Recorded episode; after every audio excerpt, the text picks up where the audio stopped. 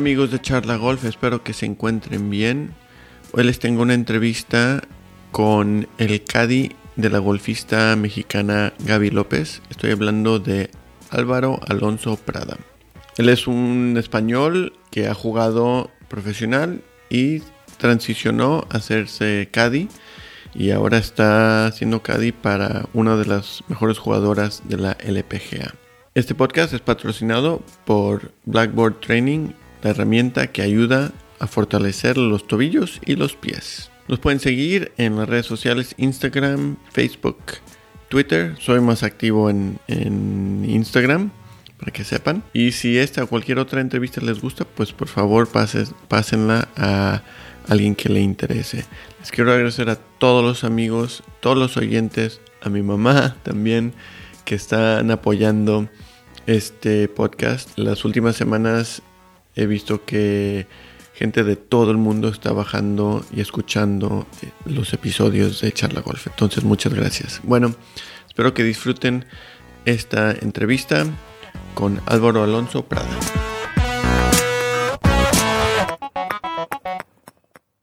Álvaro, ¿qué tal? ¿Cómo estás? ¿Dónde estás?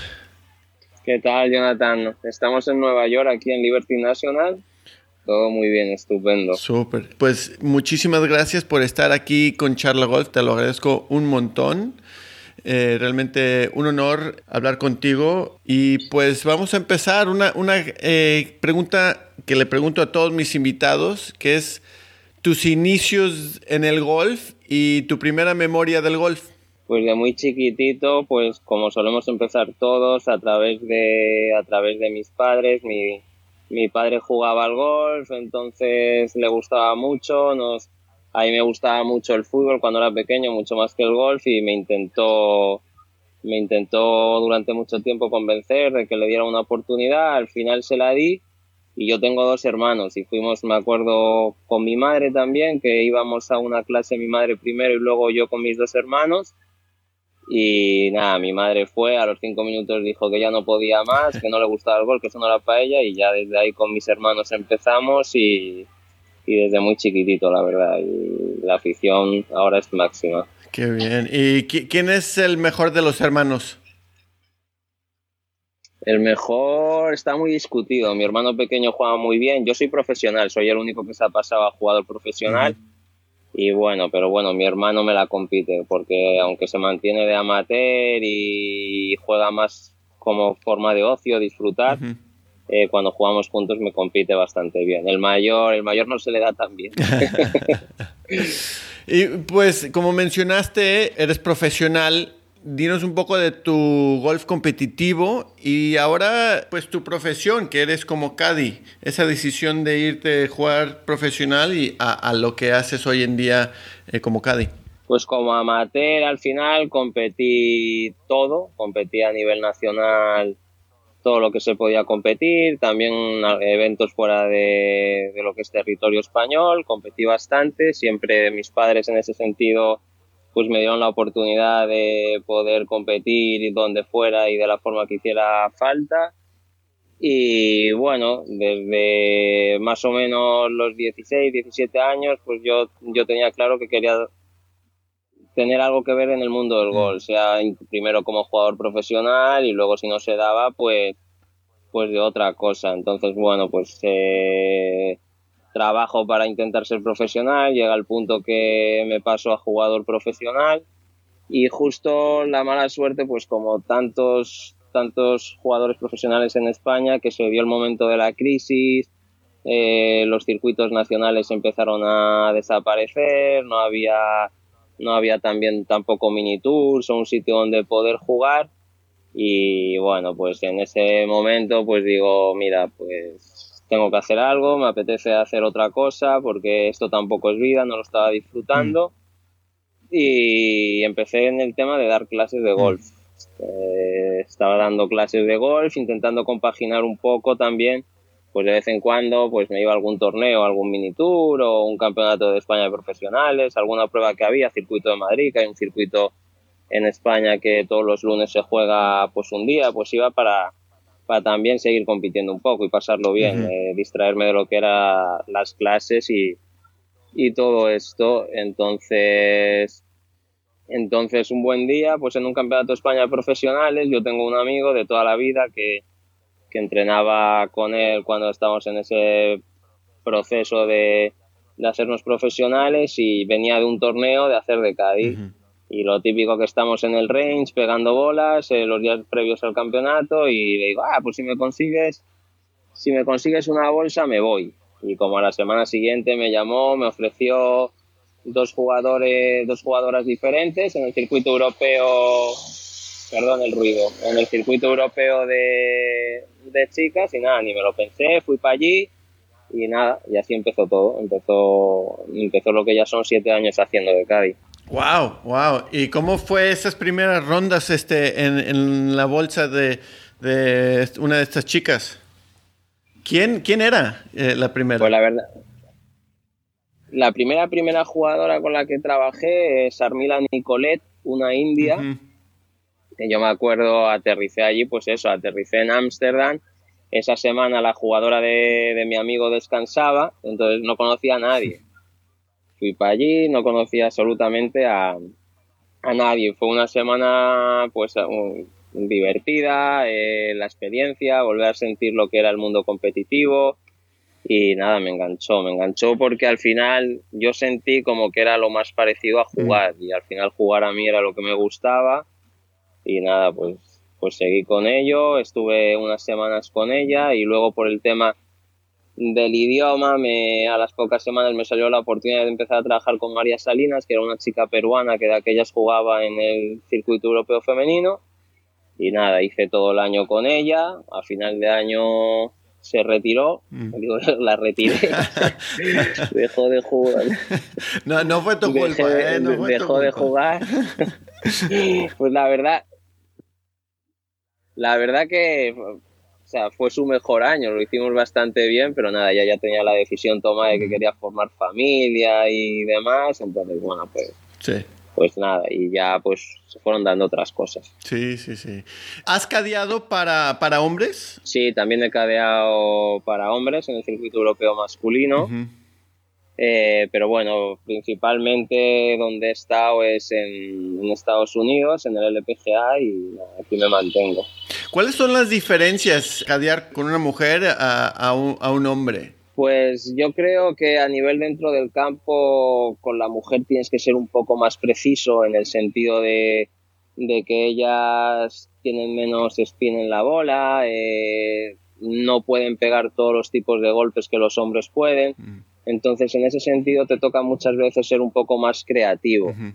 Luego también, a mi forma de ver, el hombre es mucho más dependiente que la mujer. O sea, la mujer como que yo siento que, se apoya todo el rato y constantemente en el CADI, que a veces debería más sacar ese lado jugador, porque al final son ellas las que, las que han dado el nivel como para poder llegar a un tour como es el LPGA. Entonces sí siento que a veces la mujer se apoya un poco de más en, en el CAD. con el hombre al final pues tienes que ser mucho más preciso en, los vientos porque eh, cómo está el viento, cuánto está afectando, eh, también le crean más espina a la bola, entonces un viento lateral le puede afectar más o menos, entonces en contra más o menos, dependiendo del tipo de swing, bueno, pues esas son un poco las diferencias, las diferencias que yo veo.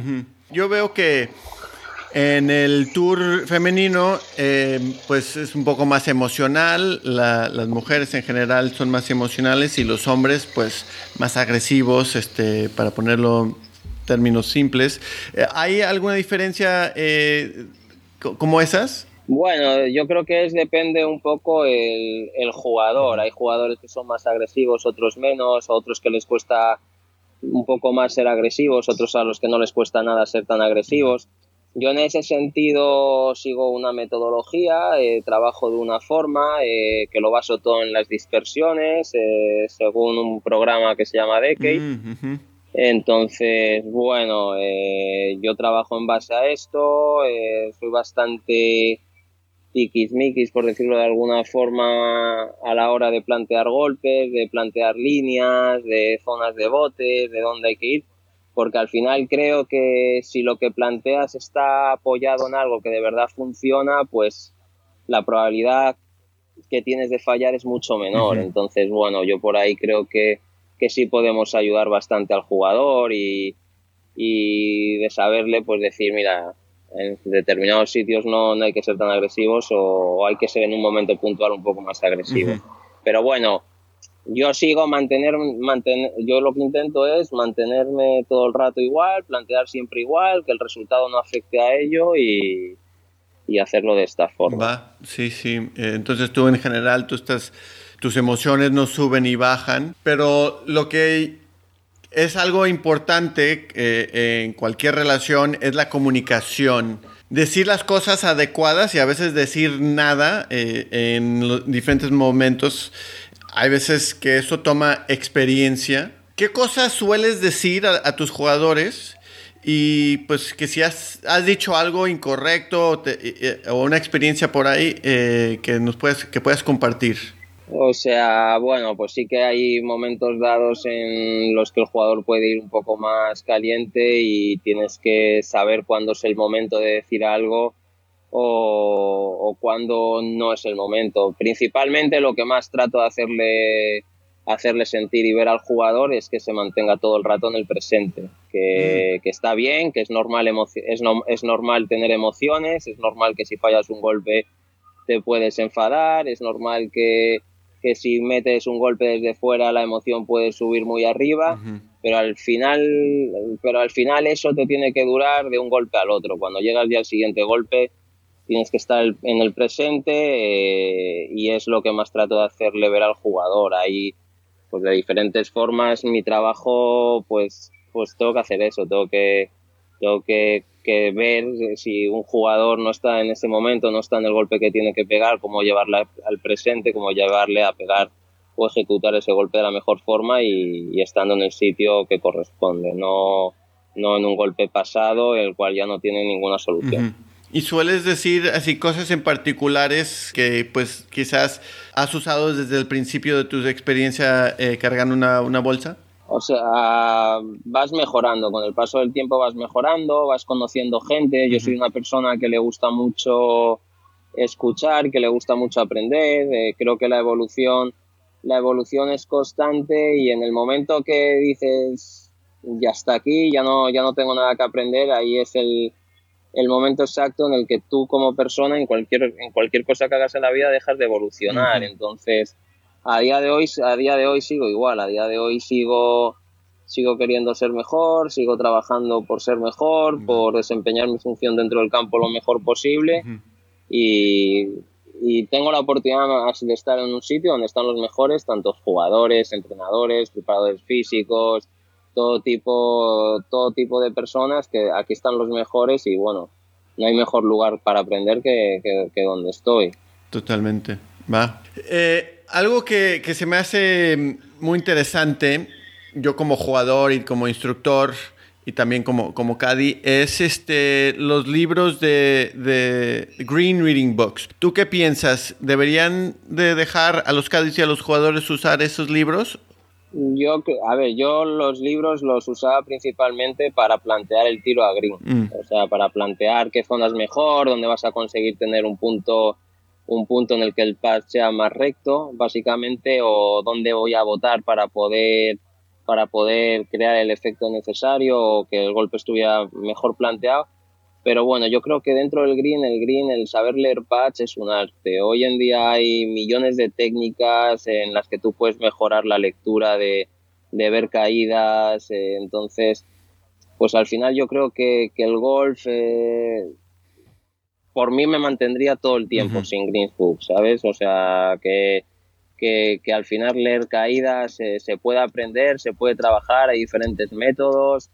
Entonces, bueno, también yo creo que como Caddy, si yo leo bien caídas, eh, si no tengo esa ayuda extra, pues, pues tendré un mejor, un mejor punto donde un jugador pues quiera contar conmigo o no quiera contar conmigo. Va, muy buena respuesta. Bueno, pues de lo que entiendo has tenido tres victorias, dos con este, la mexicana Gaby López, eh, que con ella estás trabajando actualmente. Eh, la primera en Blue Bay Tournament of Champions y la segunda en Diamond Resort Tournament of Champions. Pues le, contacté a, Horacio Morales, que es el coach de Gaby, y también eh, lo, entrevisté aquí en, en Charla Golf.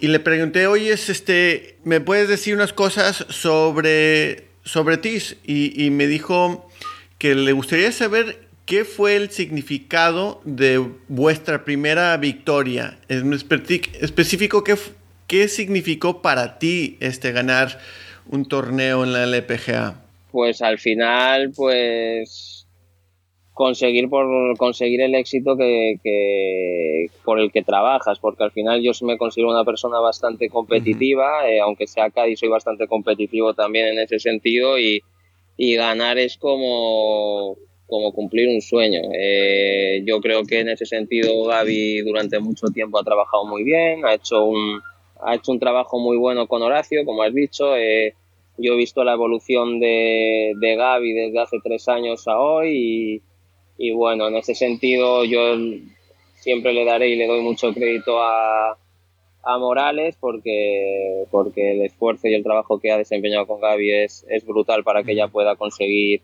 lo que está consiguiendo porque año a año está demostrando que lo va haciendo, lo va haciendo cada vez mejor y nada, para mí pues un sueño cumplido, ¿qué te voy a decir? Ojalá que el primero de muchos, ya hubo otro después de Blue Bay, pero, pero bueno, un sueño, el primero siempre es especial. Sí, sí, sí. ¿Cómo celebraste ese, esa primera victoria?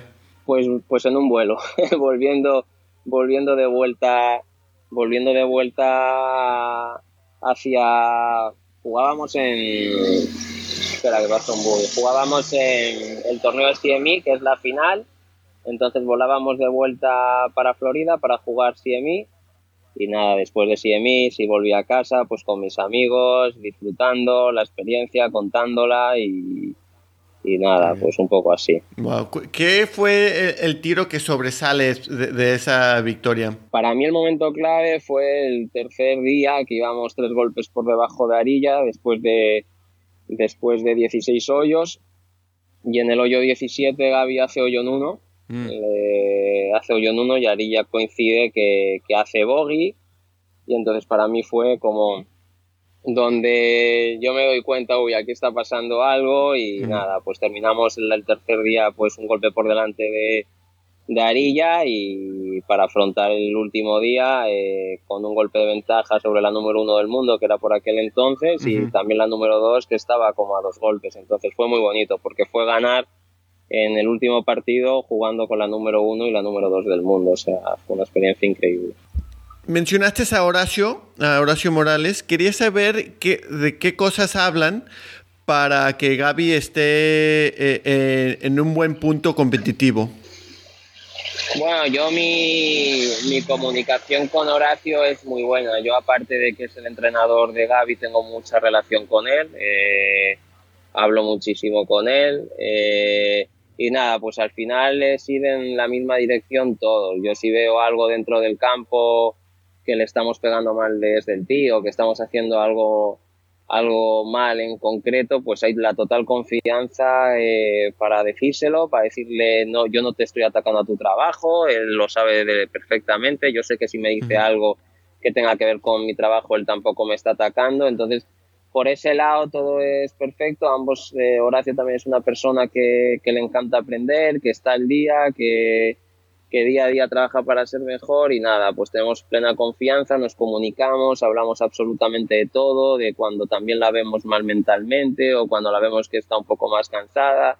Pues al final si, si en esas semanas donde él no puede estar yo también le puedo dar mi punto de vista, pues de esa forma él también puede trabajar mejor cuando ella vuelve a casa. Entonces, bueno, la, comunicación creo que es importante, que el equipo tenga comunicación, el equipo completo tenga comunicación es vital y que haya buena relación entre todos también es, también es bueno. Cuando hablé con Horacio Morales eh, o cuando lo entrevisté, estaba mm, Gaby trabajando con Dave Brooker y Horacio me dijo que no jugó tan bien jugando con, con Dave porque estaba un poco nervioso. ¿Tú qué le, qué le traes o cómo le ayudas a Gaby para que ella eh, esté en un buen estado mental? Bueno, yo lo que trato al final de darle al jugador es la máxima confianza posible. Además, bueno, pues eh, mi forma de trabajo es de trabajar mucho los campos, los trabajo de forma muy profunda y previamente al torneo intento que el jugador los vea claros, darle la máxima confianza en todo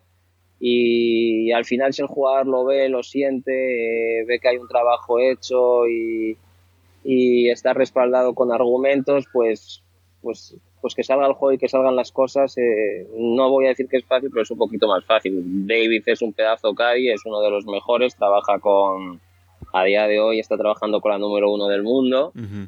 Pero bueno, yo creo que al final luego todo es tema también de que conectas más con unas personas. Eh, eh, conectas menos con otras. Eh, igual en ese momento Gaby estaba pues más cansada o cualquier cosa y su juego no pudo ser el, el que acostumbra a ser. Pero bueno, eh, básicamente eso, nos llevamos muy bien, nos lo pasamos bien por el campo, disfrutamos, entonces bueno, por ahí va la cosa, yo creo.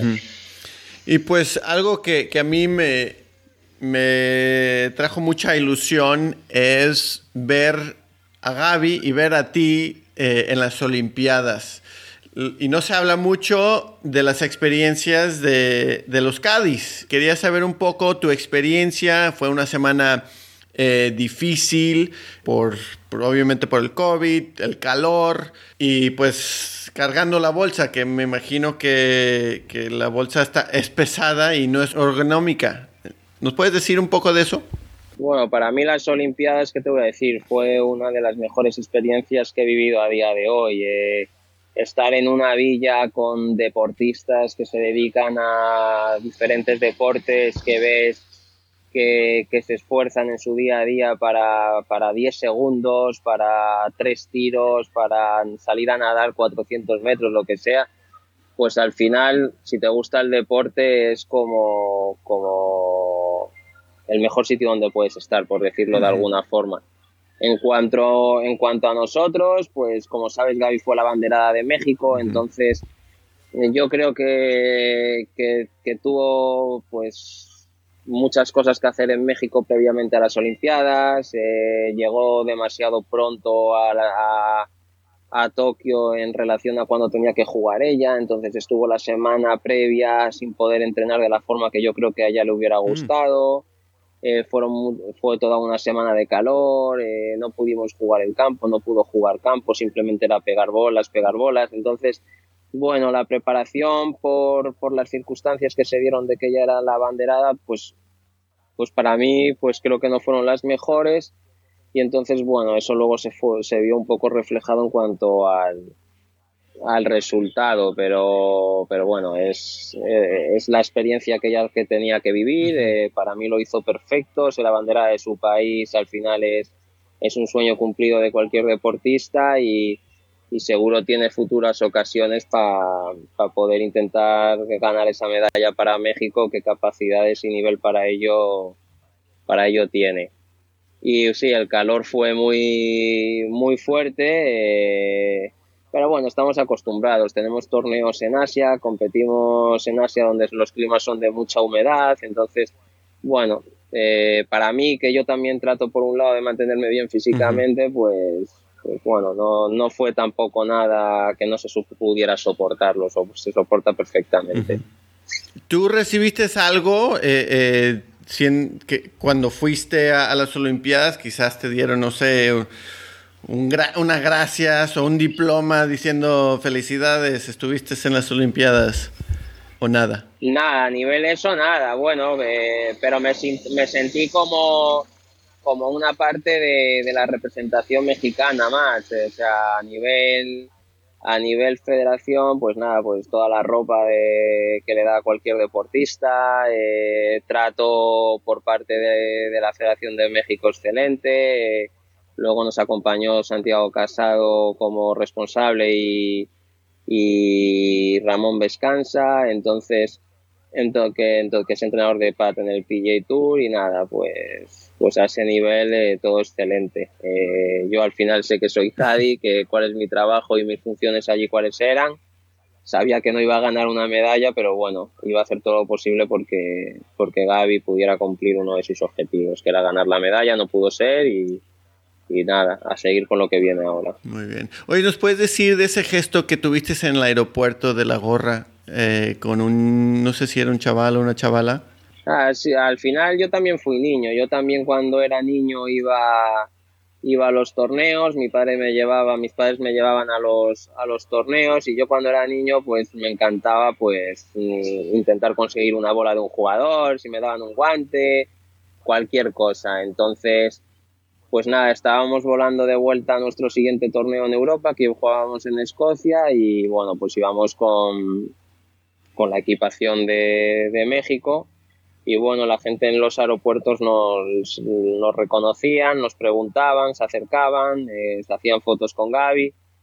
Y bueno, vino en una de esas, vino un niño, se acercó, eh, yo tenía unas cuantas gorras y, y le di una y el niño estaba súper emocionado, feliz, encantado y bueno, pues eso vale mucho más que, que quedarme yo con la gorra. Yo tengo muchas gorras en casa. Al final ver a un niño que, que, se pone contento por cualquier cosa, verle saltar eh, feliz con la madre, con los padres hablando, que al final también los padres estaban felices, eran como, como dos niños también. Yo me acuerdo ver a los dos padres sonreír con el niño, disfrutando por el detalle y nada, que menos, cualquier cosa. Fui niño, sé lo que significa para los niños cualquier cosa de esas y siempre que pueda, pues pues lo voy a hacer. Qué guay, ¿eh? Qué, qué chida experiencia eh, eh, y pues eh, enseña esa, ese lado tuyo de, como dijiste, de, de, niño y de empatía y, y, pues cuando yo vi que Gaby lo mencionó en, en Instagram, me gustó mucho, entonces lo agradezco mucho ese tipo de gesto. Em, quería saber el mejor tiro que has visto de Gaby y de alguna otra eh, jugadora que, dices, toma, estas jugadoras están en, otro nivel?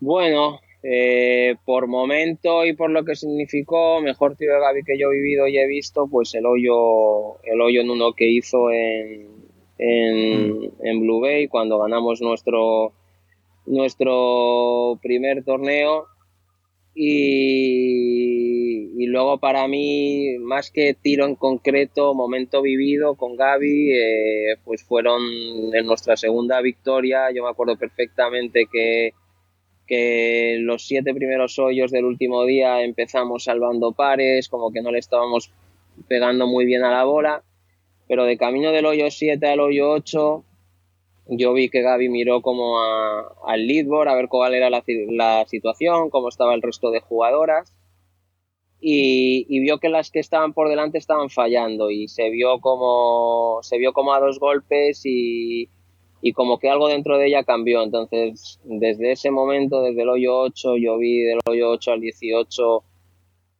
continuos buenos tiros. Vi a una Gaby que, que cambió de forma radical y para mí eso es mucho más que un tiro en concreto.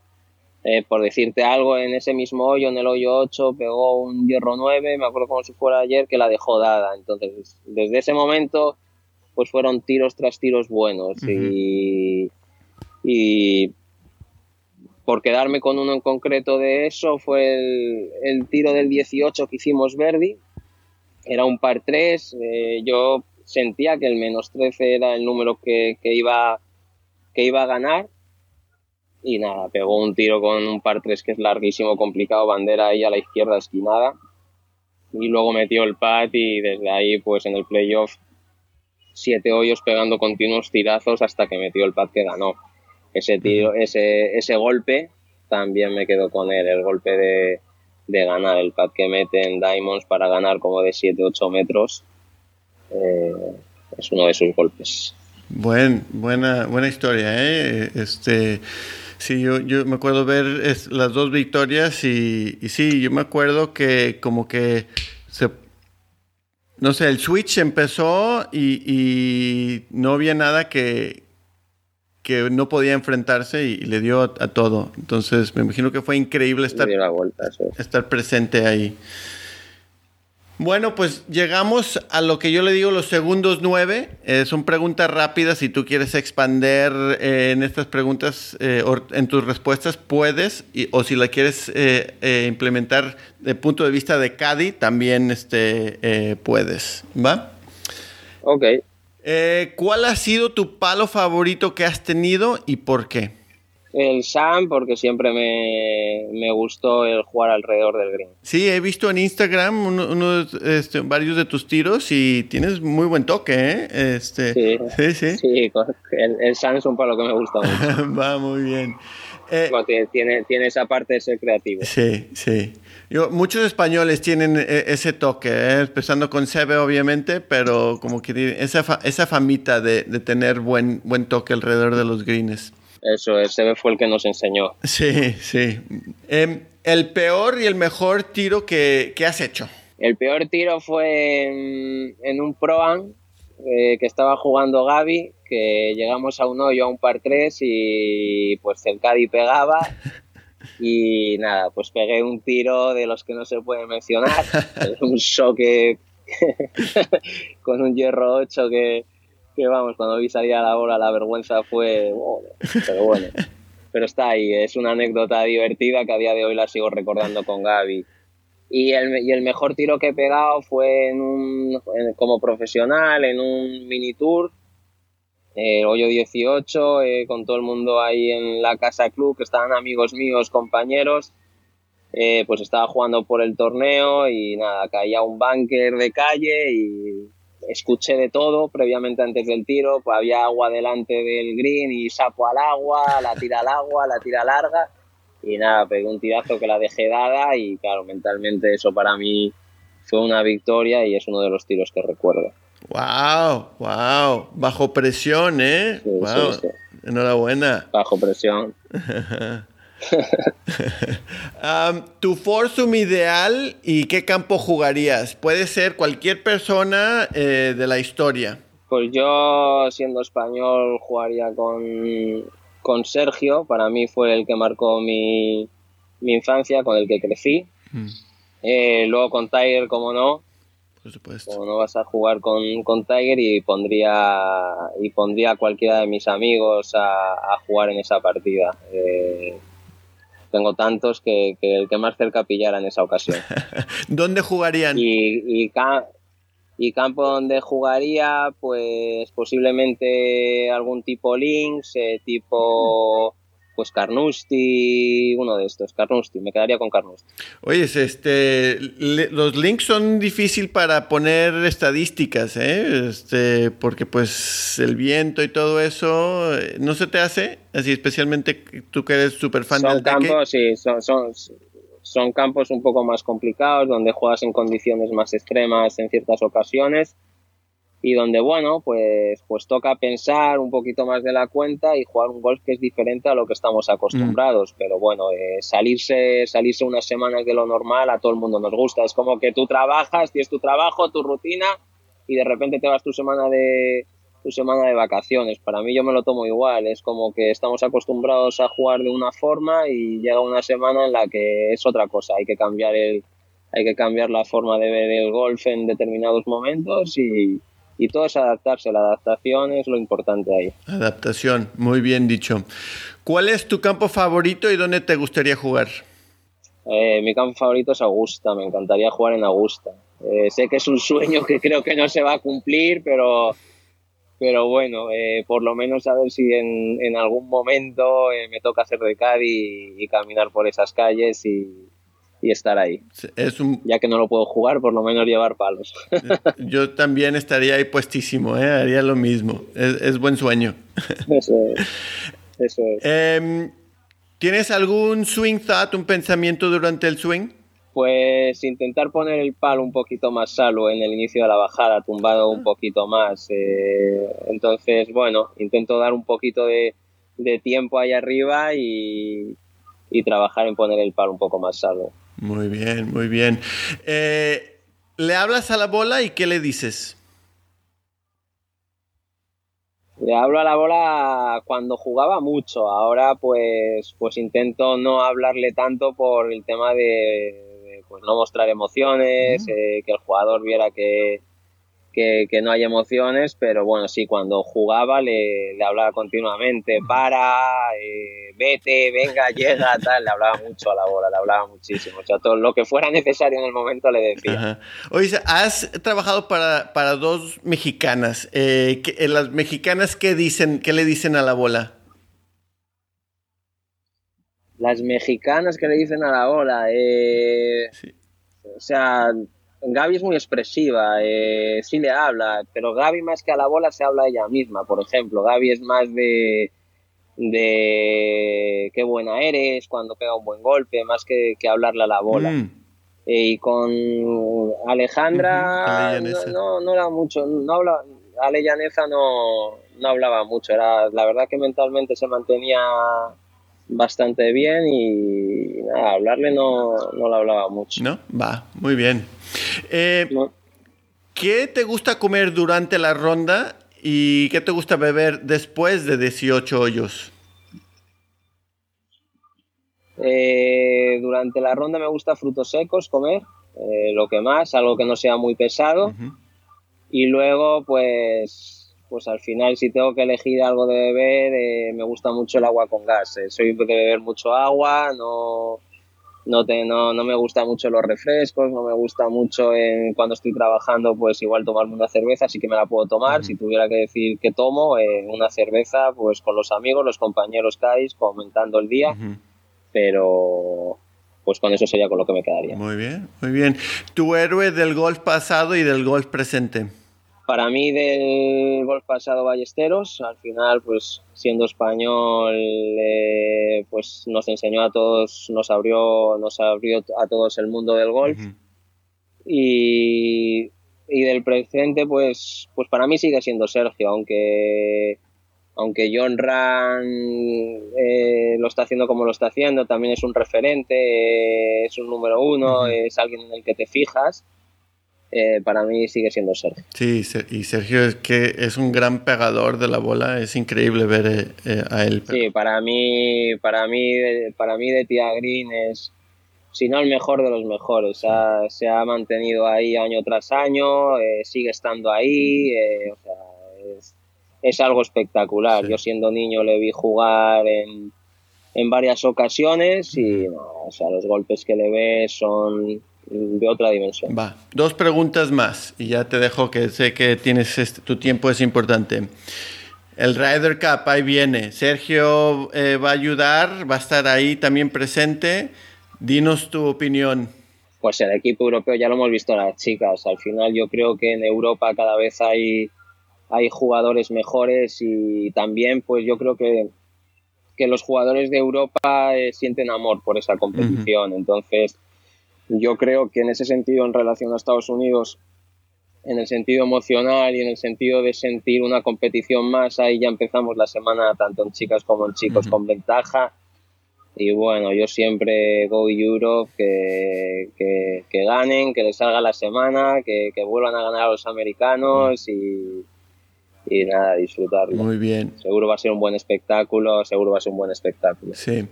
Y pues un consejo, eh, ya si es este para un jugador o quizás un, un del futuro o, un consejo que nos quieras decir. Pues nada, que, lo que vayan a hacer lo hagan, lo hagan con plena confianza, que, escuchen a la gente que, que, que sea necesario, a la gente que de verdad vaya a aportar y no vaya a restar y que si creen en algo vayan a por ello y que todo es posible. Al final el golf es un mundo que da muchísimas oportunidades, sea de Cádiz, sea de jugador, sea trabajando en un club y que siempre se puede crecer. Lo bueno de este deporte es que puedes estar en cualquier aspecto en, en continua evolución, así que a luchar. Muy bien, muy bien. ¿Nos puedes decir eh, de tus redes sociales, por favor? Sí, mis redes sociales tengo Instagram, Alonso Prada 2 y luego Facebook Álvaro Alonso Prada es, es, mi nombre y tengo Twitter pero lo uso poco, lo uso más para informarme del día a día y de cómo, cómo va España, cuál es la situación en España eh, y poquita cosa más. Muy bien, muy bien. Bueno Álvaro, te lo agradezco muchísimo por estar aquí en Charla Golf, te deseo mucha suerte y, y ánimo. A ti Jonathan, gracias por tenerme aquí contigo, un placer.